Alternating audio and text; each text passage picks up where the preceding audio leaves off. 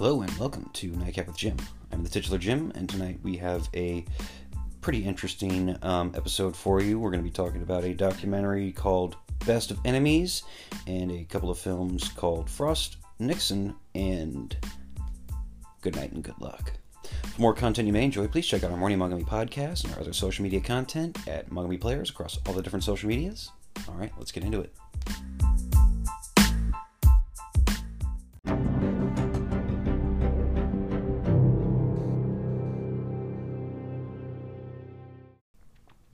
So uh, this episode is a little bit themed. Um, if any of you have heard of one or more of these projects, you will know that already. Um, and I'm not going to get into politics, um, you know, just you know, as a discussion.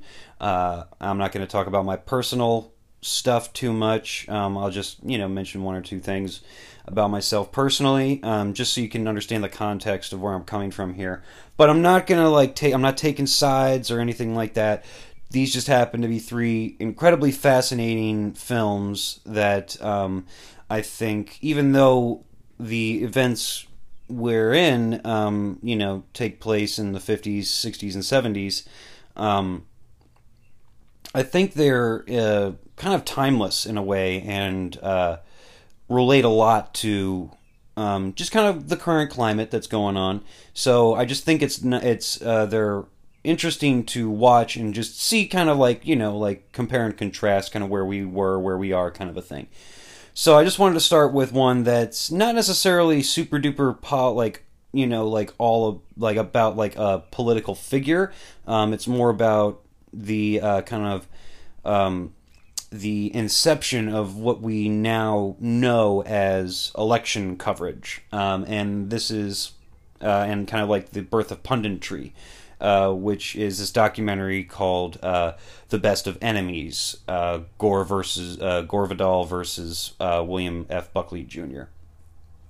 it's absolutely a fascinating documentary. Um, I've watched it so many times because it's just um, unendingly uh, kind of informative and entertaining at the same time, uh, which is kind of why the the the uh, formula that was used um, for these two guys to talk about issues uh, over the course of the uh, Republican and Democratic national conventions in '68 um, kind of became what is now the norm um, for how uh, elections are covered. And so basically, what happened what happened was You've got Gore Vidal, who you know he's uh, author of you know um, so many politically based uh, novels uh, like Lincoln and uh, you know uh, these uh, like the and this great thing called The Best Man, um, which is you know got turned into a movie, which is just about like does the best candidate actually get to win, or is you know the election process kind of skewed uh, to one person or another? Um, and uh, you know the guy just uh, he's got a lot of acumen and smarts. Uh, but he also has a bit of a chip on his shoulder because he does come from kind of a dynasty of of politicos and uh, originally wanted to um, you know, run for political office. He did and didn't win. And then he, you know, just kind of went back to writing his books and stuff. And he's written some really controversial stuff like Myra Breckinridge, which uh, just just go on IMDb or something like that and type I'm and type Myra Breckinridge in, and uh, you'll just be like, uh, what is this? Um, it's pretty it's pretty crazy. Um, but yeah, so this guy, you know, he's he's got uh, the uh, he's got the uh, uh, you know the the the knowledge and the uh, wherewithal to speak intelligently about politics and political matters, and he takes the more left or liberal side of things. And then you have William F. Buckley Jr., who is the conservative, and he's almost a you know mirror image in some ways of Vidal, and Vidal is a mirror image of him. Uh, because Bull, because William F. Buckley also ran for political office. He ran for mayor and didn't win. Um, but he found something very interesting, which which kind of radically changed the conservative uh, side of things in terms of uh, uh, politically, in terms of you know. So he he kind of found this spot on the the right that uh, you had to be a certain amount of right or you were left. So, you, you know what I mean? Like so like it's like a scale if you will and if you're you know on the left on you're on the left side of this point on the scale then you're a leftist even though you're conservative um, so it, it became this kind of far right sort of thing. Like so he kind of discovered the far right sort of philosophy of this you know of the conservative movement. So both of these guys are you know very very important to um, politics in general before they even you know end up in this position. And what happened was abc wanted to do some radical because they were a new up and coming network at the time there were only three networks um, nbc cbs and abc and abc was the you know the little kid of the three and they wanted to you know do something to beef up their numbers and they thought oh someone had a great idea like why don't we get you know two guys from the right, one from the right, one from the left, and we'll have them, you know, kind of debate it out, battle it out, um, all these um, subjects and issues of the time, and uh, see what happens.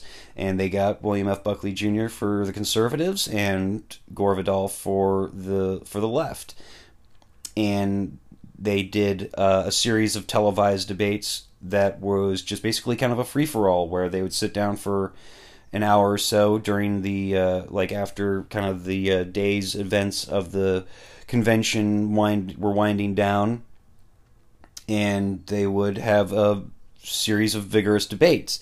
Um, I'm not gonna get too into like who won or who lost, um, again because I'm not trying to take sides or anything like that. I just want to tell you about this documentary uh, because of uh, just the um, the way that these debates were um, held and the effect that that has had um, on the way the media covers elections nowadays. Um, personally, again, I'm not going to get too into my personal politics, but personally, uh, I don't actually take sides in this really in this debate too much, except for a couple of moments. You know, um, for instance, William F. Buckley Jr. He uh, brings up Myra Breckinridge, not even like as a thing, like he like just as just like oh well, the author of Myra Breckinridge would definitely would would of course say that, and you know, um, it's just like okay, dude. It's kind of like how Eminem mentions the fact that him and Dre have been making music for 20 years. Like every third song, he's like, "Yeah, I'm with Dre," and it's like, "Okay, Em, we get it. You and Dre are homies." You know, like you you're also pretty good, just like as Eminem. Like you can stand alone without Dre, dude. Um, that's Dr. Dre for those of you who don't know anything about the rap game. Uh, but yeah, so Buckley he brings up um, Myra Breckinridge a bunch of times, and you know before the sixth or seventh debate, he hadn't even actually sat down and read the whole thing. Um, and then he did, and then he's just kind of put that whole thing to bed for a while uh, until about the eighth debate.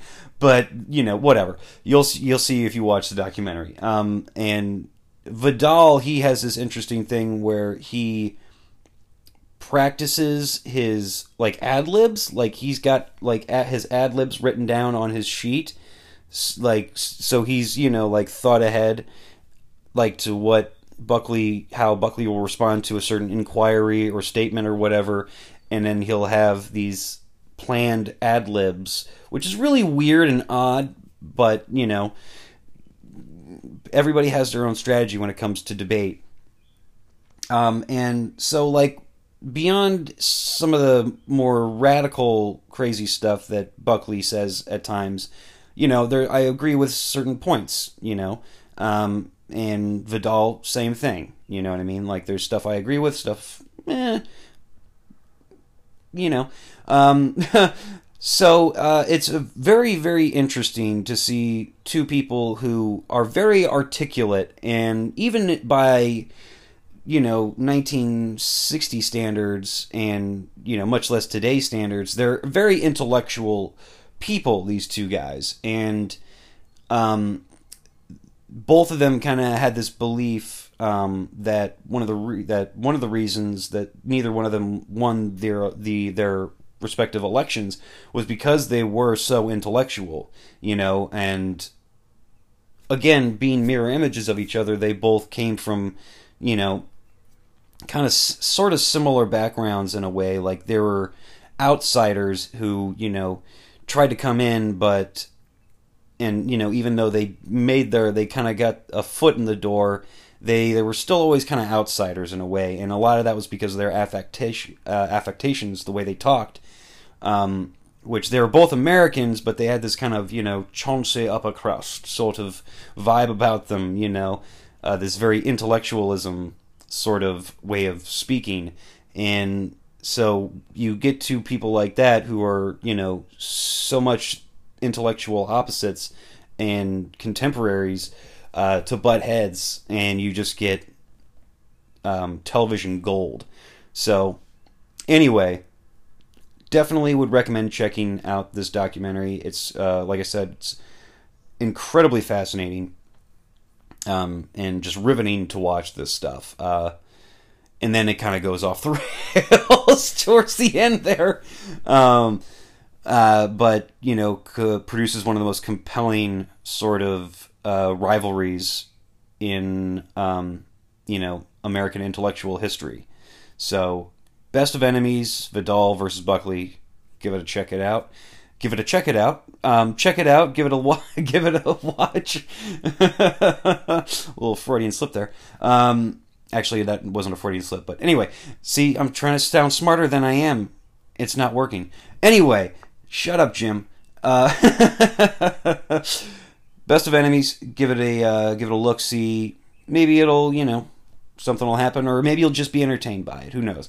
Um, take a quick break, and I'm going to be back to talk about Frost Nixon. Stay tuned.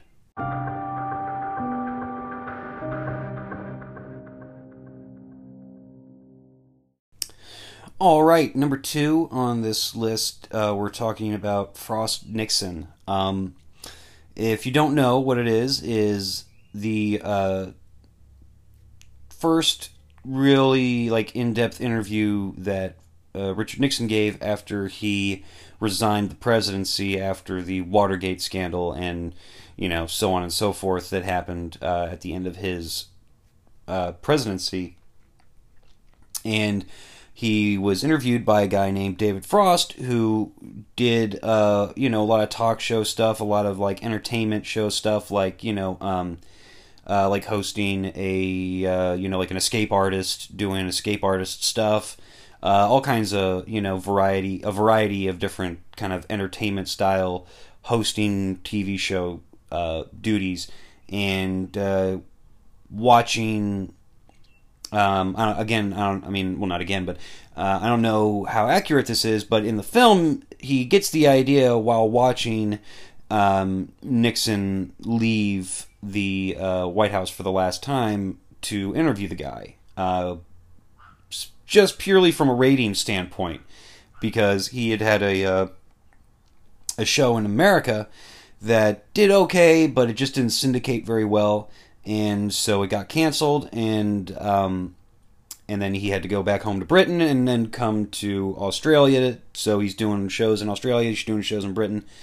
um, and he wants to get back on the the big stage, as he calls it, uh, which is America, and so he comes up with this idea, and then he forms a team, but like there's no like real like formula or like strategy for how he's going to do this. He's just kind of going in and doing his thing and what makes this film really particularly fascinating, other than the fact that Ron Howard directed the living crap out of it, uh, is that it feels like this particular um, interview kind of seems like it formed the the basis, the the early um, idea for Seth Rogen and Evan Goldberg's film The Interview.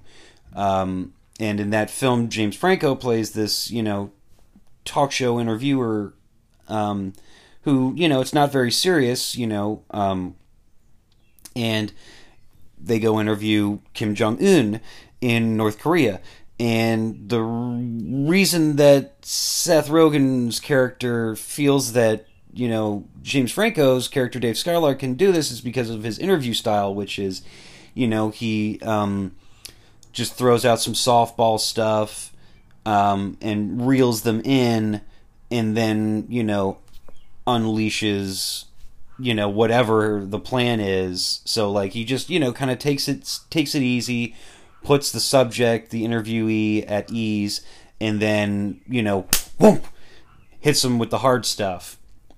So that's kind of what goes down in in in this film. And you know, if you actually ever sit and watch the actual interviews, those are incredibly fascinating to watch too.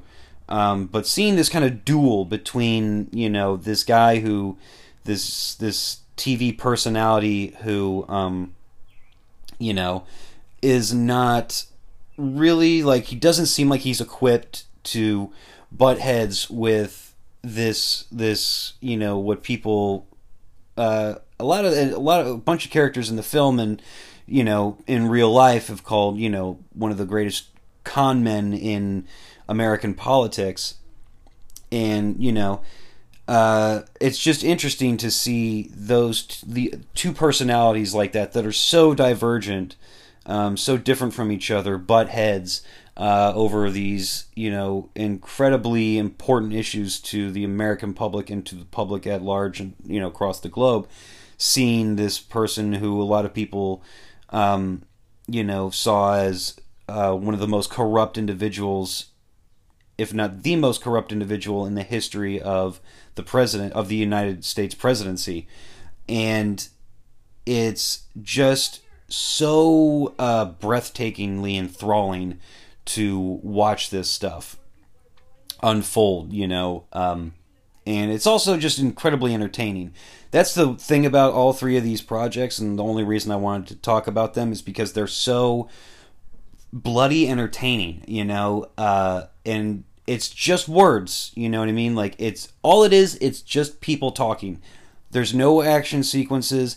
There's no like espionage or like screwed up like insane you know like shakespearean soap opera twisty stuff going on like it's just people talking you know i mean like 90% of all three of these films is just people in a room talking about something and um and they're just incredibly entertaining you know what i mean? Um I liken it to Aaron Sorkin, um, and you know stuff like West Wing and the Newsroom, which is you know again it's like it's just people talking about stuff, but the way the stuff that they're talking about and the way that they talk about the stuff, that's what makes it so incredibly entertaining. You know, um, now again to just dive a little bit personally um, for me uh, I'm uh, again not taking sides here, because uh, for me to for David Frost to interview somebody like Nixon, highly irregular. Um, you know, and if I was Nixon, I don't know if I would have said yes to it. Like, because Frost doesn't have that kind of credibility. Uh, didn't have that credibility at the time to like seem legitimate enough to be the guy to interview Richard Nixon right, you know, right after he he resigned um, the presidency. Uh, which again, you can see that parallel with, with the film the new with the film the interview um, by uh, by Seth Rogen and Evan Goldberg, where it's just like, you know, in that movie everybody's like Dave Skylark interviewing Kim Jong Un, what a joke, and that's how everybody you know, looked at this interview with David Frost and, and Richard Nixon, just like, really, David Frost, this guy? Wow, whatever. You know, and nobody took it seriously, and then it ended up being one of the, you know, highest rated, most viewed interview series ever made. So, you know, what does anybody know? Um, but uh, you know, it's just it's just insane, you know, like to think about these kinds of things like these moments in time that everything kind of changes, but then it also doesn't in a way, you know. Um, so yeah, it's it's again, it's just one of the it, the all like I said, all three of these particular films, you know, they they uh, they can really make you think about you know where we were at the time and like how you know anything uh, could be construed a victory for either side at any one point. Um, but like, is it a victory really? Like, has anything changed? Uh, you know, is is stuff different? Is stuff better? Is stuff worse? What is you know like? So um, they're very they're very make you think kind of movies. You know, um, especially this one because personally, I've always kind of defended to a point Richard Nixon. You know, I've I've always you know been one of the people that actually acknowledges the accomplishments that he did do that you know like weren't illegal and screwed up and like not cool you know like invading cambodia not cool getting us out of vietnam that's cool you know uh, brokering kind of friendships with the chinese after like a lot of years of you know um, uh, animosity towards each other that's cool uh, breaking into the offices of you know the Democratic campaign committee in the Watergate Hotel. Not cool, etc., etc., etc., etc. You know, um, so you know, and but by the same token, though, David Frost is like kind of you know like this guy has got no accomplishments whatsoever to you know be in the same room as a, a a head of state interviewing them about serious stuff, like not doing a puff piece, doing a legit political interview, and yet the guy, you know, after he found his footing, knocked it out of the park, and like I said, created and you know ended up producing one of the highest rated and highest viewed interview series of all time. So, you know what I mean? It's like it makes you think not just about events and and things like that, but also people. Like who are the right people at the right moment? You know what I'm saying? Um, so Frost versus Nixon, Ron Howard directed it, so you know it's going to be good. Uh, got it has a great cast. Definitely, uh, definitely a must see. Um, again, it's super entertaining, but also can make you think. So check it out. All right, uh, quick break, and we'll be back with the final film on this uh, little list of mine, which will be Good Night and Good Luck. Stay tuned.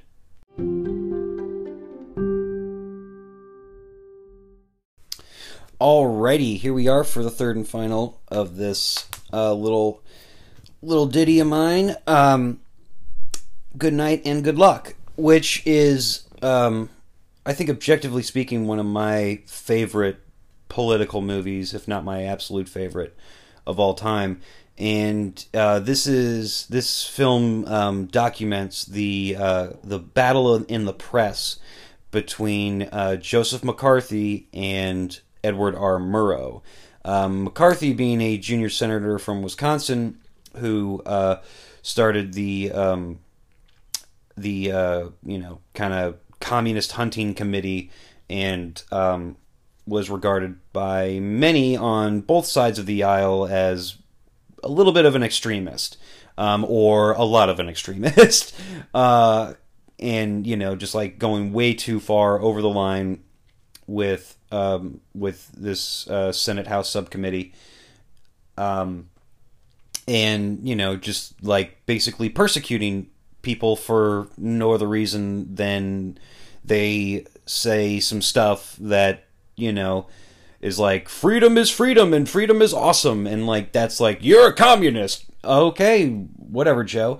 And Edward R. Murrow being, you know, this amazing, incredible, award-winning, you know, hard-hitting uh, journalist who, you know, had reported on everything from you know the the uh, the the Blitz in London during World War II um, to you know anything, um, and you know just one of the most important um, people uh, to ever you know report the news, basically.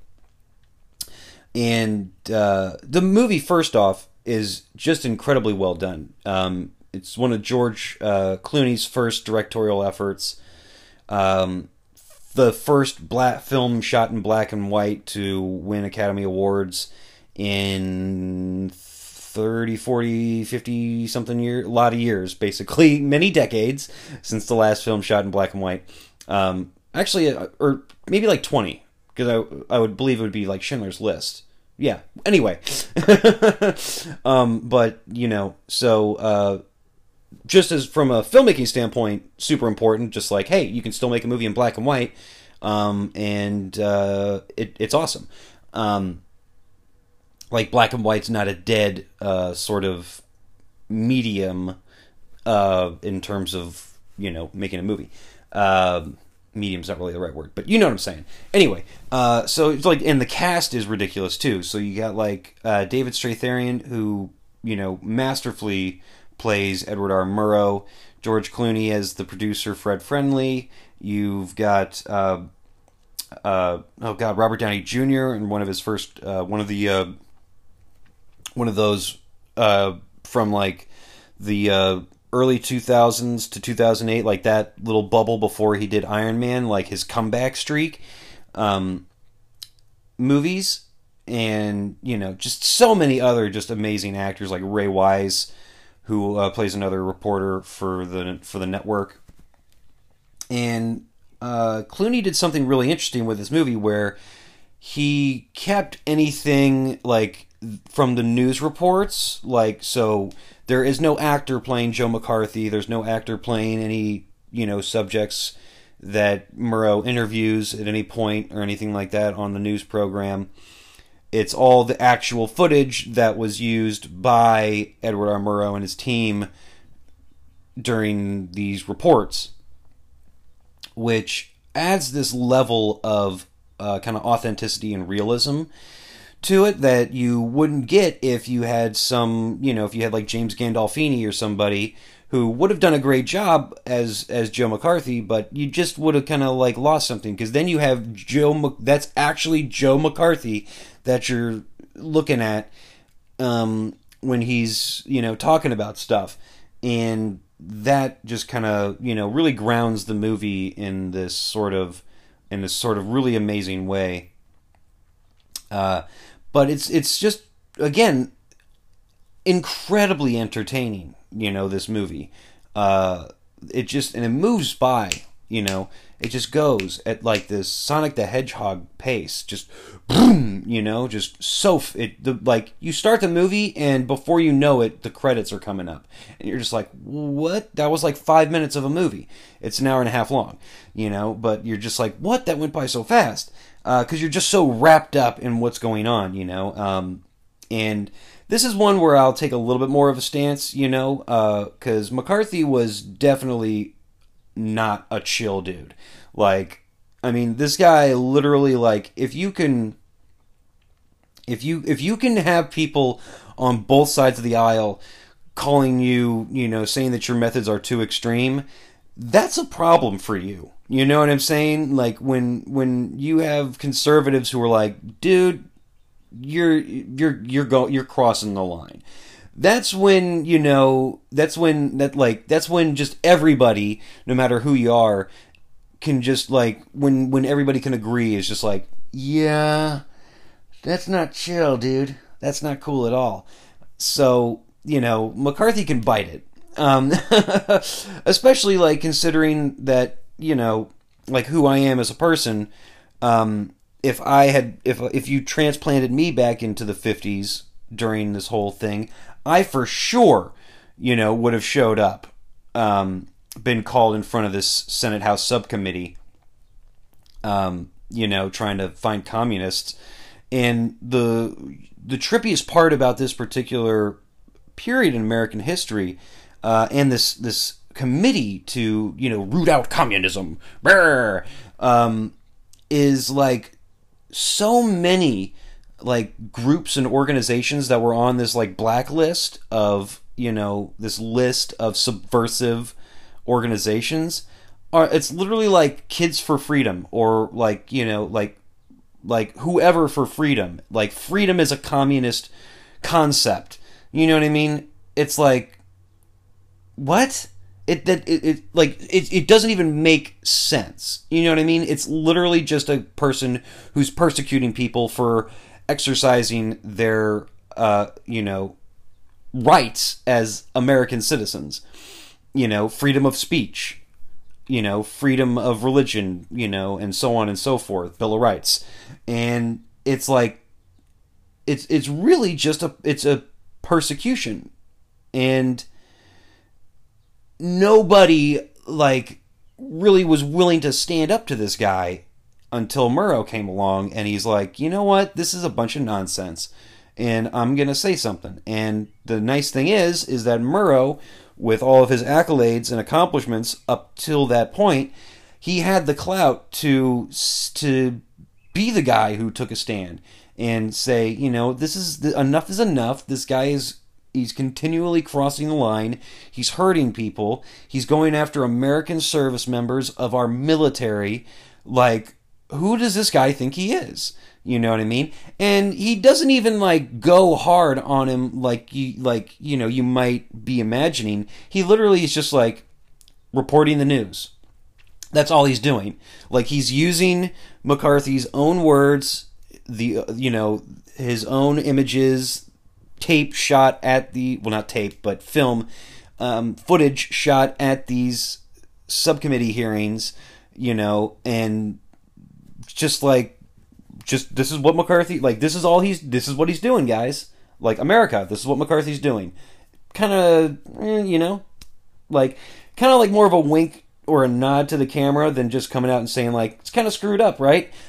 No he didn't do that. He just this is what this is what this guy's doing you decide.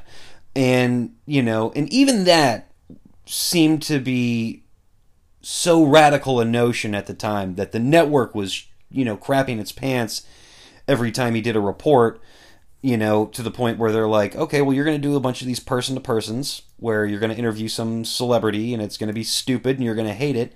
But guess what? People like it and it makes us money. So do it. And so he would have to do these person to person celebrity interviews that he just abhorred doing in order to, you know, justify, um, you know, making the country eat its vegetables every night, as it were. Um, so uh, it's just really interesting, again, because it's just like, you know, how far are you willing to go to do what you think needs to get done? Are you going to do something that you hate in order to do the thing that you think is important? Um, you know, like so it's that whole kind of like uh, personal dilemma sort of a situation for Murrow a little bit. Um, and it definitely, you know, the movie definitely is out of uh, these three particular projects, the one that's more most slanted towards one side uh, than the other because um, while it is McCarthy's actual words, actual actions, actual images, um, you never get like any internal dialogue from him. You know what I mean? Because it's the like I said, the real Joe McCarthy, um, and you spend all your time with Murrow and his team, so you never really get to spend time on the other side of the aisle. Which again, with this movie, makes perfect sense because I don't think there's anybody who can objectively agree with anything that McCarthy did, especially on this subcommittee. Um, because it was just so far over the line um, that there there's no really there's no real way to agree with any of it. You know what I mean? Like like you know whatever you feel about communism, you know, I'm not a fan personally. Uh, f- for the I mean like when I was younger, like the idea of communism, the basic core concept was kind of mildly appealing, you know, just like there's no ultra rich people, there's no ultra poor people. We're all kind of riding the same line. We're equal, you know what I mean? And that kind of made sense. But the more you think about it and then you actually see it put into practice, uh, it's not like that at all. So communism, not great, but um, but you know, so so yeah, I mean, objectively speaking, uh, I do agree. Like, yeah, we probably don't, you know, we're not real friendly with communists. We probably don't want them infiltrating high levels, high level government positions, you know, or anything like that. Especially posing as, you know, a Republican or Democrat, and you know, may and and potentially becoming a policymaker. Like that would not be good at all. Uh, you know, because that's straight up an infiltration from one political ideology into another to corrupt it from within, and that's no bueno. Um, so yeah, I agree with with that, but like the methods that this guy would use were just so ridiculous, and then when in, and then you know things would fall apart on the dude because like he he overreached and you know and he would just be like well you guys you guys keep on going you're gonna you're gonna be the one like I'm the captain of the ship. I'm jumping off the ship, and you're the new captain, so you can go down with the ship as it sinks. And it's just like really cowardly, you know. So, okay, that's as that's as much of a stance as I will take. um, um, but again, just an endless, endlessly entertaining, fascinating movie that uh, you know can again make you think about where we are, where we were, you know, how how are things doing? So, all right, I think that's all I got to say. Um, uh, I hope I didn't get too one side or the other for anybody. Uh, that was not the goal. If uh, you know I did offend anybody, um, or if anybody thinks that I went too far with it, uh, I do apologize.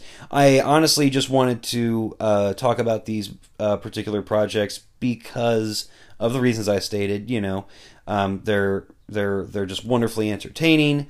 Uh, they they can you know maybe get something rattling around in the old brain pan, um, and you know make you go hmm I wonder. Um, and I think that's important. You know, I like it when a movie or a documentary makes you sit back and just go, huh, interesting, you know, and make you, uh, you know, ramble around in your own brain thinking about stuff, you know. Um, and I've got plenty of time on my hands, so I'm watching a lot of stuff. you know, I went I went on a bit of a tear and just, you know, was like, oh, Best of Enemies. Love that documentary. Let's watch that. Ooh, Good Night and Good Luck. I love that movie. Haven't watched it in years. Let me watch that. Ooh, Frost vs. Nixon. I only seen that like once or twice before. I should totally watch that again because it's been like a decade or something since I seen it last. Um, and you know, here we are. Uh, um, you know, I tried to keep my personal stuff out of it, but you know, as with as as I am wont to do, I like to you know, add a little of my own stuff every once in a while, um, just so maybe you get a little hint of who I am, a little. but uh, yeah, um, again, if I if if I went too far for anybody, um, I do apologize. Uh, I just wanted to talk about this stuff. Maybe start a discussion with one of you guys. Not a political discussion per se, but just you know, like, hey, stuff, interesting things. You know, um, that's that's why I I as often as I can encourage you guys to, you know, send send us a, send me a DM on on our Instagram pages or on you know leave leave some comments. Um, on wherever you're listening to this, leave a comment because um, I would be more than happy to engage with you, uh, person to person, about any particular issue you have with my show or any episode that I've done. Um, because I do look at the analytics and I see what you know what you know is more popular uh, on my on my program than other things. So and it changes all the time, you know. So uh, so again, anybody who is out there and who's who's an audience member right now, uh, please feel free to uh, reach out to me if you uh, have an issue or if you just want to, you know, chop it up about anything particular on uh, any episode of my show. All right. I'm going to stop rambling now. I'm going to shut up and I'm going to let you guys go. Thank you so much for listening. Um, I genuinely appreciate it. You know, uh, I do tend to get a little gushy um, towards the end of these uh, pro- these these episodes uh, lately, just because I, uh, just crossed my second year anniversary of doing the show, and um, I'm just uh, filled with joy that I have been able to do it for as long as I have, um, and it's all because of you, you right there, you right here, right now, listening to me talk like a dumbass. Uh, it's all because of you that I'm able to do this show, and I'm just unendingly grateful and uh, just filled with uh, joy and happiness that I get to do something that I love. Um, and that other people seem to like a little bit. So, so thank you so much for listening. That is the show for tonight. Uh, please check out our Morning Mangami podcast hosted by Heath LeBombard. If you like my show, you're probably going to like his. Um, you might even like it more. Uh, you might like it less. Who knows? Give it a listen and you'll find out. All right. Um, yeah, that's it. Uh, check out Heath's show, Morning Mangami. Check out um, our other social media stuff at Mangami Players.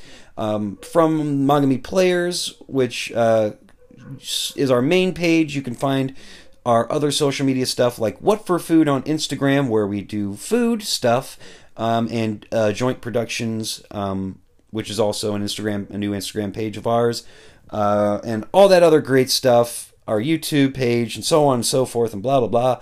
It's all a bunch of awesome content that you got to check out. All right. Thank you again so much for listening. You have yourself a great night, a great day, evening, morning, noon, night, another night, another day. Who knows? Have you have a good time. okay, I'm done. I'm shutting up now. Thank you for listening. Good night. ん?